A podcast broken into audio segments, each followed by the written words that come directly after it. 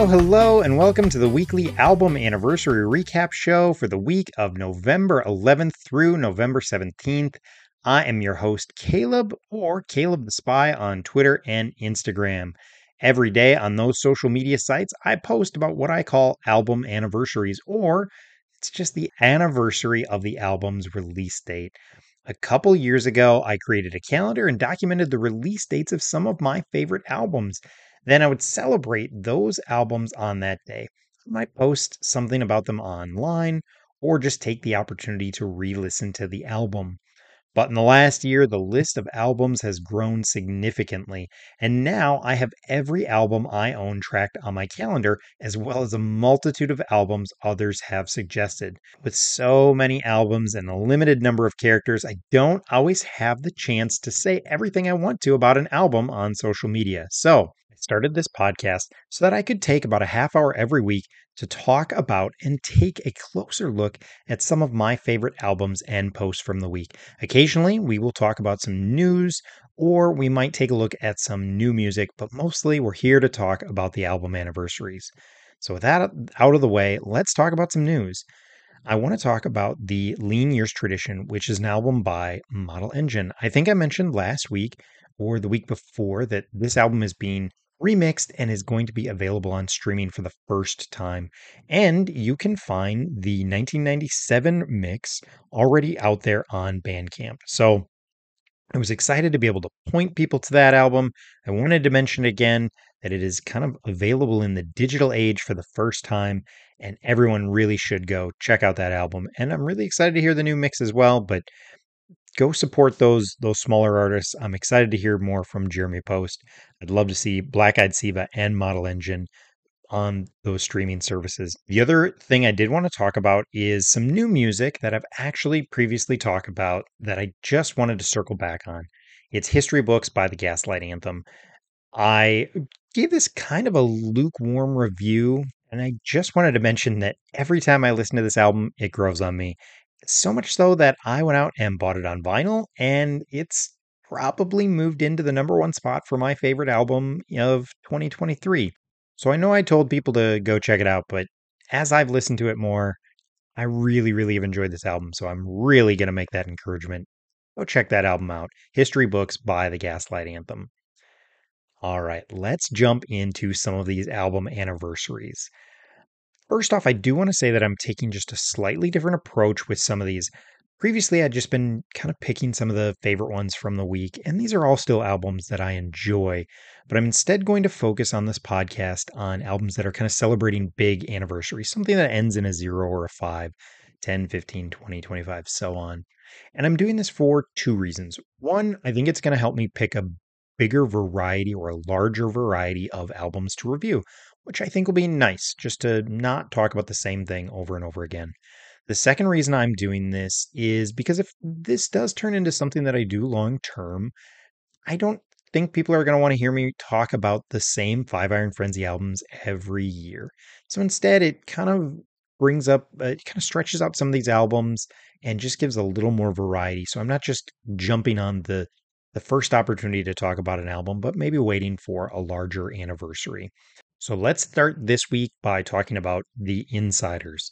If you don't know who the Insyderz are, they are a Christian ska band out of Detroit, Michigan, were probably most famous for their Skalleluia albums, but they were definitely considered one of the big three Christian ska bands, along with the Supertones and Five Iron Frenzy. The album I want to talk about is Fight of My Life, which came out sometime in November of 1998, so was celebrating a 25 year anniversary. This album is an album I really enjoy. It's number 97 on my list of all time favorite albums. And a couple of the songs that really stuck out to me or stand out to me are Jigsaw and The Hunted. Jigsaw is the opening track. It's a great punk rock song. It starts with some clean guitars. The horns, the, the whole band joins in it's got an interesting it's got some interesting lyrics it was also a great song live but jigsaw was always a favorite of mine the other song is hunted or the hunted and it's this hardcore ska mashup with a rap breakdown so a lot of things thrown together and you know i'm not a huge hardcore guy but this is kind of how i like some of my hardcore music is kind of in smaller doses and mashed up with some other things I don't know if I'd want an entire album of this, but a couple songs on each album would, I think, works. And I think they did this more than some of those other ska bands, especially the Supertones and Five Iron Frenzy. And I feel like this really did help set them apart. It made them feel a little different. They had a little more hardcore edge, they had a little more metal edge, and their lead singer, Joe Yerke, his voice really fits this. It, it fits this better than maybe definitely than the Supertones, who were a little bit more poppy, and Five Iron Frenzy, who I don't think Reese's voice necessarily fits that hardcore metal voice, unless it's uh, extreme hair metal and screaming like a girl. So yeah, I always liked when the Insyderz did this kind of style on their albums. It, it always felt like it worked pretty well for them. Another song that I think is pretty interesting is Trinidad, which is just a fun instrumental. Towards the end of the album, they do a Cars cover of Just What I Needed, which is a great cover. I like the Cars already, and this is a, just a great song by the Cars, and it's also their cover version is really great too. Totally worth checking out. A pretty interesting song. Uh, another song that's worth noting is Paradise, which was the lead single, and it's a good song too. I've, I've always liked kind of some of those other songs better. So that's uh, Flight of My Life by The Insyderz. The other Insyderz album I wanted to talk about was Soundtrack to a Revolution, which came out in 2003. This is my favorite Insyderz album. It's number 38 on my all time favorite album list. And this is the album that I really feel like they found their sound. They found their voice. This album was produced by a member of the Suicide Machines, which is another Detroit ska punk band. And I just feel like they really found that kind of ska core sound. And this album is only 10 songs. Six of them are absolute the first six especially are just just killer tracks. And then the album really finishes well. The last two are great songs as well. The only song on here that I think is kind of forgettable is the song Better Half. But everything else on this album is just so great. It's again, it's already a little short because it's only 10 songs, but this album just flies by. It is one of those albums that you get to the end and you can easily hit play again and just go through it again because everything is so good. You don't really want it to end. And that's what I like about kind of short, tight albums. You get done and you're ready to listen again. Unfortunately, I think this album was pretty overlooked. And again, it released it released late in 2003 and by early 2005, they had announced they were breaking up. I do believe they toured in 2004. I believe I saw them in 2004.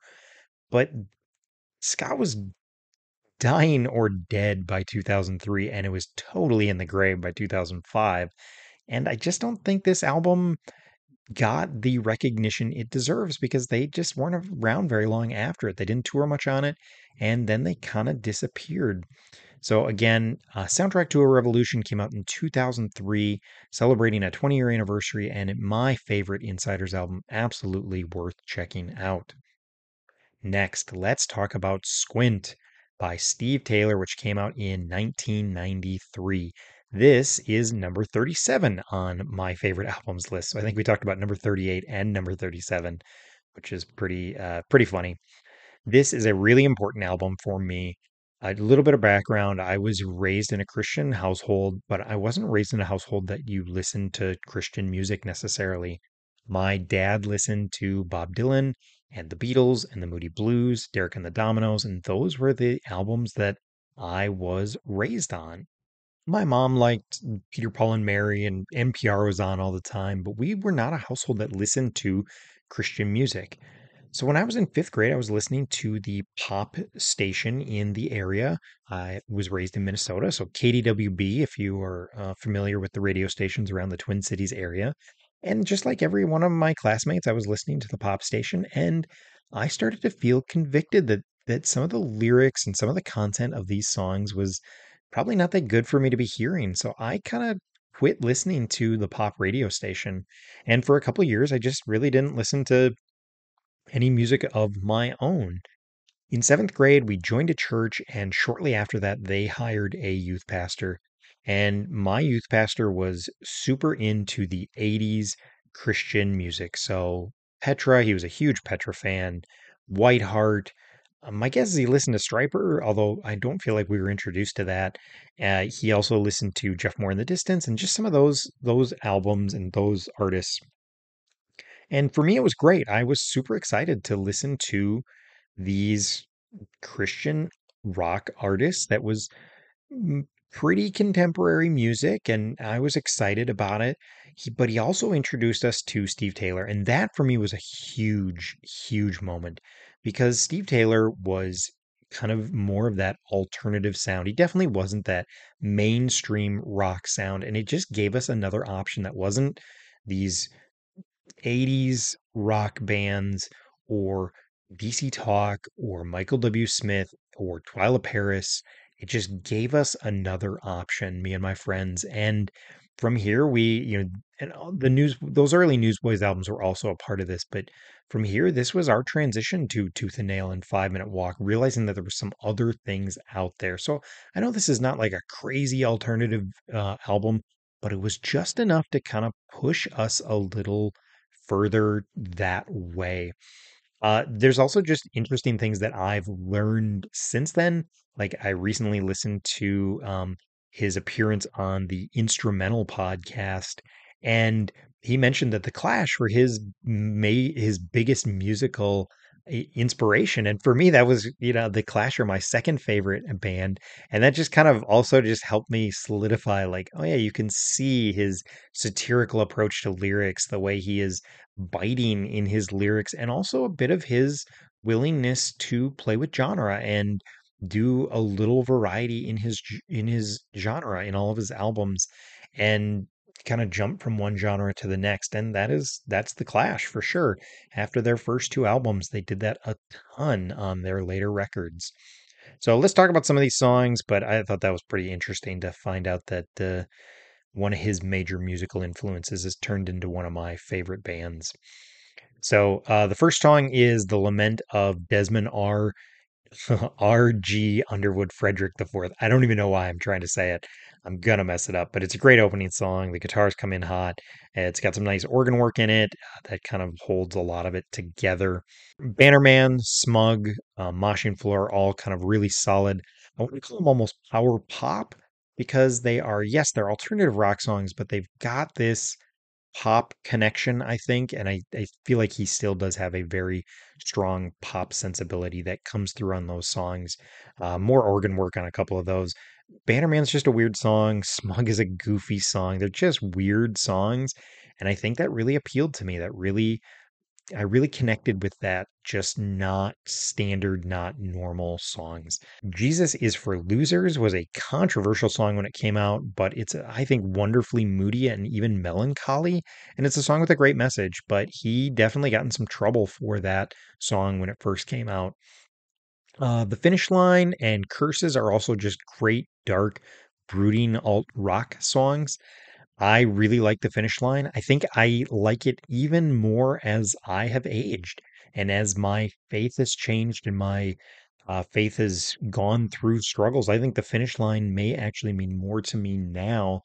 The final song on the album is Cash Cow, which is just this great closing song. It's weird, it's unique, it's interesting.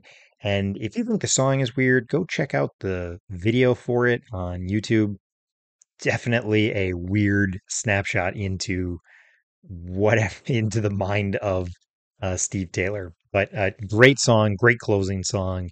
Song absolutely rips. It's a kind of a rock opera in three parts, but it it just is a great song. Uh, like I mentioned earlier, there was a an appearance on the instrumental podcast that Jeremy Wingret, and I'm sorry if I said your name wrong, he mentioned, and I went back and listened to. And on that podcast, it was really interesting to hear him talk about how he's not much of a musician. And so I think he kind of arranges a lot of these songs and he writes the lyrics, obviously. But on this album, that plays out in that I think you have the right people around him. This album, I'm no musician, so maybe I'm way off, but it, it sounds like the musical performances are just really tight. They're really well performed. So I, think that was interesting to hear on that podcast. Very musically solid. I think the other thing that's really interesting is just how musically diverse this album is. And I think that ties back to the Clash thing a little, that he's kind of playing with genres, he's jumping around a little.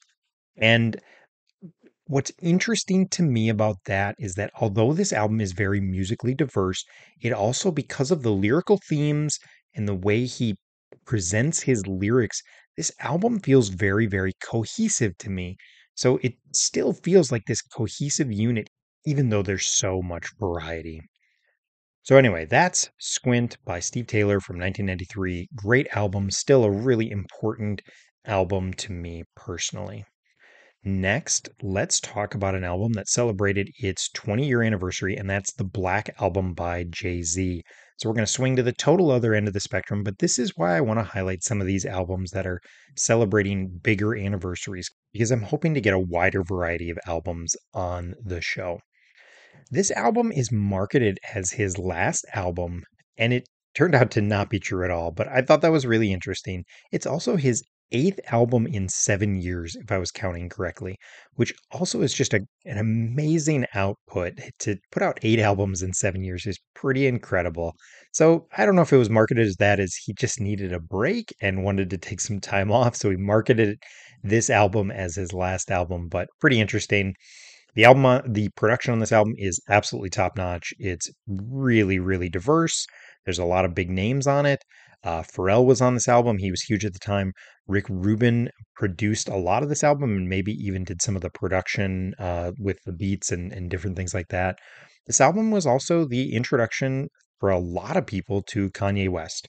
And Ben made the comment on Twitter that uh, this album is great because it was the intro it introduced the world to Kanye, and this album is horrible because it introduced the world to Kanye. But I think for a lot of people, this was their introduction to Kanye West. And the, again, the production, it's got some rock elements in it. They all just feel cozy. It all just feels like it fits, even though it's kind of all over the place in a lot of ways. It all feels like it fits together. He gets some of the best producers and production people on uh, these hip hop albums, and it really shows. His flow is also really interesting and unique. He uses a lot of different tempo and his lyricism on this album is really great. It really shows that he is one of the best and he's really at the top of his game on this album. The verse that I would point to that really shows his his talent and how of a unique of an artist he can be and is is the second verse on 99 Problems where he's talking about getting pulled over. It's such a unique flow. He plays with vocabulary, he plays with pronunciation. It's so well done. He's kind of playing these two characters off against each other, but he just paints this very vivid picture. The story is very, very clear. You always know who's talking, but it's just done so well. It's a great example of what really great flow and how you can use just your pronunciation and your lyricism to really uh, get a point across. So that I think this is worth calling out on this album. Uh, one of the first singles was "Change Clothes." It has Pharrell on it, and it's kind of a weird first single. It's actually one of my least favorite songs on the album, but I think they they wanted to use it because again, Pharrell was such a big uh, name at the time. I think he had just produced or just dropped the "Pop It Like It's Hot" with uh, I think that's what it's called with Snoop Dogg. So one of my favorite songs on this album is Moment of Clarity. 99 Problems is also a great song. There's also some real odd things on this album. There's just a sample, uh, I want to call it a sample of the movie Gladiator. It's really just a 30 second clip from the movie, which is just kind of funny. It's not played with at all, it's just played straight. That always makes me kind of giggle. His mom is on the album. So it's got some funny things in it as well, but uh, it's a really solid hip hop album if you want to, you know, go a little deeper into that genre. You do have to get past the cursing if that's something you're not interested in. It does have a fair amount of that on the album. Uh, let's transition here to Ghost Thief by Living Sacrifice. This came out in 2013, and again, hitting some of these big anniversaries. This one celebrating 10 years. And I wanted to talk about this album because I wanted to kind of dive into a metal album. I don't think I've talked about any other metal albums on the podcast, so I thought this would be a good opportunity to do that. It does look like this is their most recent album, and I don't know if they have plans to do more or if they're kind of done as a band, but I thought that was kind of interesting. They haven't really done anything in the last 10 years. A lot of people mentioned the opening track, uh, Screwtape, as a solid opener and their favorite album, a song on the album. Uh, Ryan Clark is on it. I believe he's from Demon Hunter. And yeah, it's a great little song. It's a great opening track. I think the second track, Ghost Thief, the title track, is also really, really good. And just in general, I really, really enjoyed this album. I don't really have anything negative to say. A couple things I did notice is this album feels a little bit more like uh, just straight metal instead of metalcore. Uh, I've always categorized metalcore, and maybe this is just my ignorance, as kind of having more of those melodic and a little more polished choruses. And this album still has a lot of the growling uh, choruses and just more of that growling throughout the entire album and doesn't always transition to those more melodic moments. It does have them. Um, Strawman has a melodic opening and then some melodic moments in the chorus, but I, I noticed that. I thought that was kind of interesting. Um, it was in the middle of Sudden that I realized, I suddenly realized that I just really was enjoying this album. That's that's about the halfway mark of the album. I was really enjoying it. It's not something I'm going to listen to every day, but if I'm in the mood for metal, I feel like I may need to check out some more Living Sacrifice al- Living Sacrifice albums. But yeah, really enjoyed this, and it was very interesting. I like the last song as well. Um, I also like that it was only about 45 minutes. I think any longer than that, and I'm gonna lose interest in a metal album. So 10 songs, 45 minutes seems about right. So those were some of the albums that I wanted to take kind of a deeper dive into. There are a handful of item of albums that I do want to mention. And there's a lot of them right now because this is kind of I feel like July through November there's just a lot of releases. When we get into January, there's just so many less that I probably won't. I probably will highlight some of the big ones, and I, I probably won't have a whole lot of leftovers. Uh, we'll see how it looks in January, but there are a lot of leftovers that I just had to leave behind because otherwise this would get too long. So let's go through a couple of those real quick. Uh, one of them is, you know, my favorite album of all time. Our newest album ever was celebrated during this week, released in 1997. It is still my favorite album of all time. I was going to list all the songs I enjoyed, and I realized I was pretty much listing the entire album. But a couple to note is uh, one is Fistful of Sand. A number of people mentioned that as a favorite of theirs. And Five Iron actually tweeted back to a couple, uh, at least more, I think it was just one person, tweeted back saying that they're trying to work that back into their live sets. So I thought that was pretty interesting. And for me, Every New Day is still my favorite song. I think I listened to this twice on its album anniversary date because I love this album still. Join the Triumph by Citizens eh, or Citizens and Saints. I don't know what to call them. I don't know what they go by anymore, and I feel like it flip flops every so often. This was released in 2014. I believe it's their second album. They may have had some other smaller releases in between then, uh, before their first two, but I believe they're self titled, and then this were their first two albums. And I love this album. It's a wonderful pop worship album.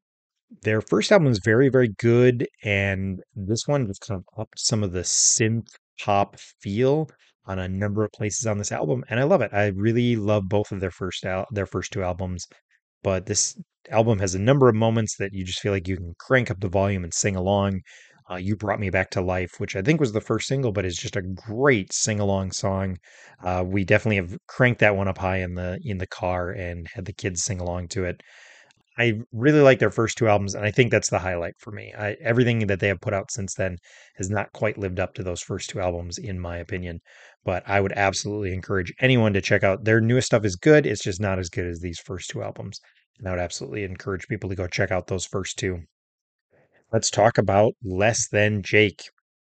First is Losing Streak, which came out in 1996. And then the second album that they had come out during this week was See the Light, which came out on 2013 in 2013. I actually think these both came out on the same day, uh, just different years, obviously. Losing Streak was my introduction to Less Than Jake, and I still love every song on this album. Their ska punk flair is just great, and it really comes through on this album. I really love this album. It still is one I can listen to. I'd love to be able to try and get it on vinyl. And uh, it's not my favorite album by them. Anthem is still my favorite album by them, but I love it. If you like the ska punk stuff, I think Losing Streak is a must own, in my opinion. Uh, See the Light came out in 2013, and it was just okay. I I don't love that album. I thought it was kind of forgettable. All right, let's talk about Certainty by Aaron Sprinkle, which came out in 2021. This was just a five song EP, I suppose. I only five songs is probably an EP, but every song on it is great and it's absolutely worth checking out. So, if you're not familiar with Aaron Sprinkle, he produced a ton of Tooth and Nail albums in the 2000s. He was in Poor Old Lu. He was in Fair. He was in Rose Rose Blossom Punch. I can never say that correctly. And you should definitely get uh, get to know Aaron Sprinkle's uh, catalog. Next one we're going to talk about is MXPX's live album from 2021. This is uh, something about live in San Antonio. I can't remember the exact title.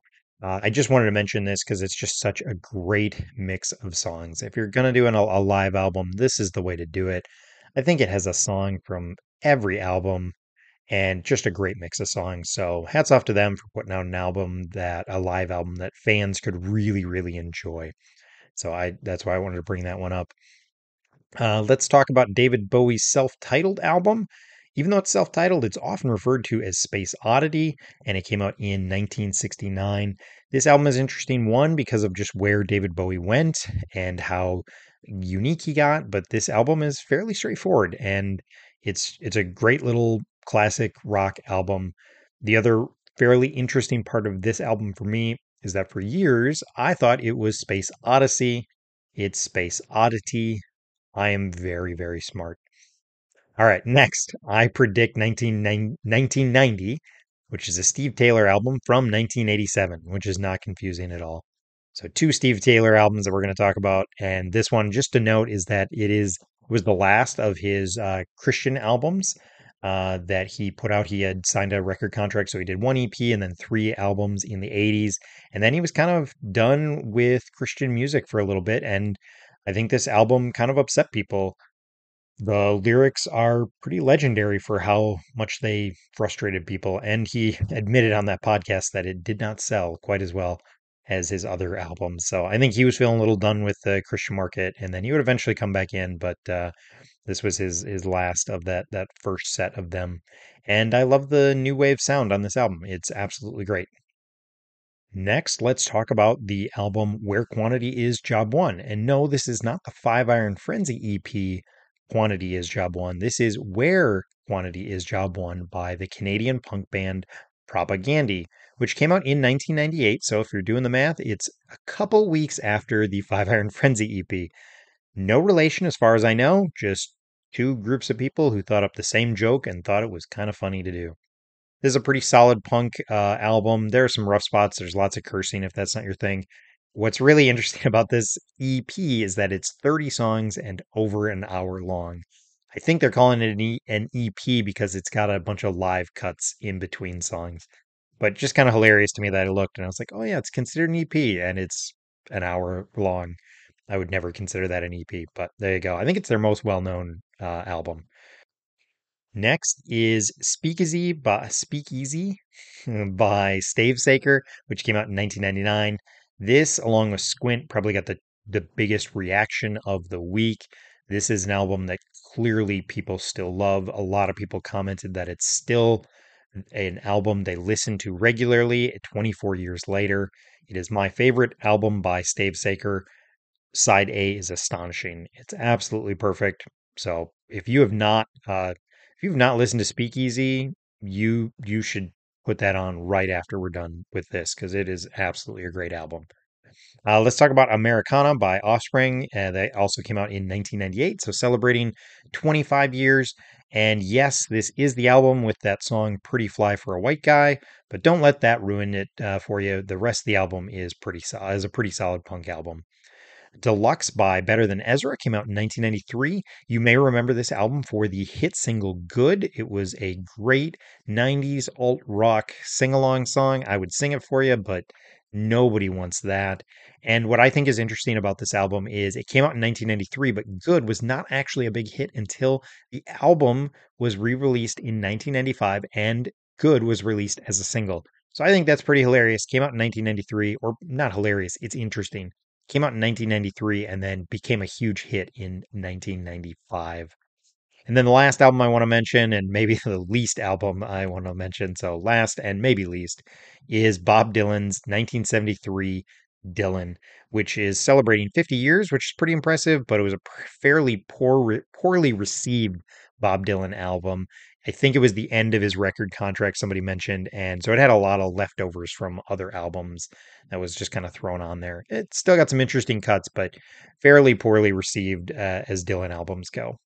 So that's it for the week of November 11th through November 17th.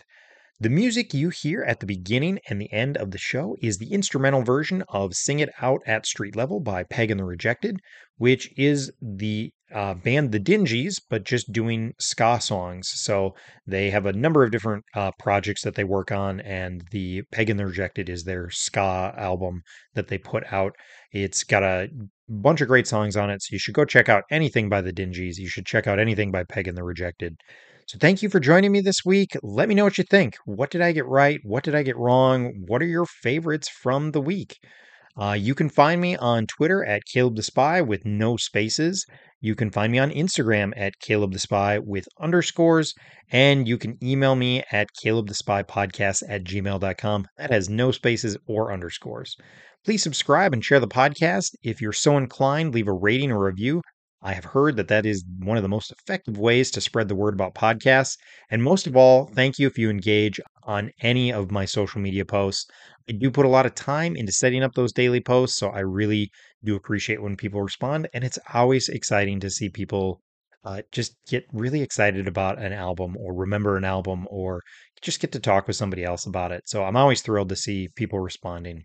So thanks again for listening to any or all of this show, and we will talk to you next week.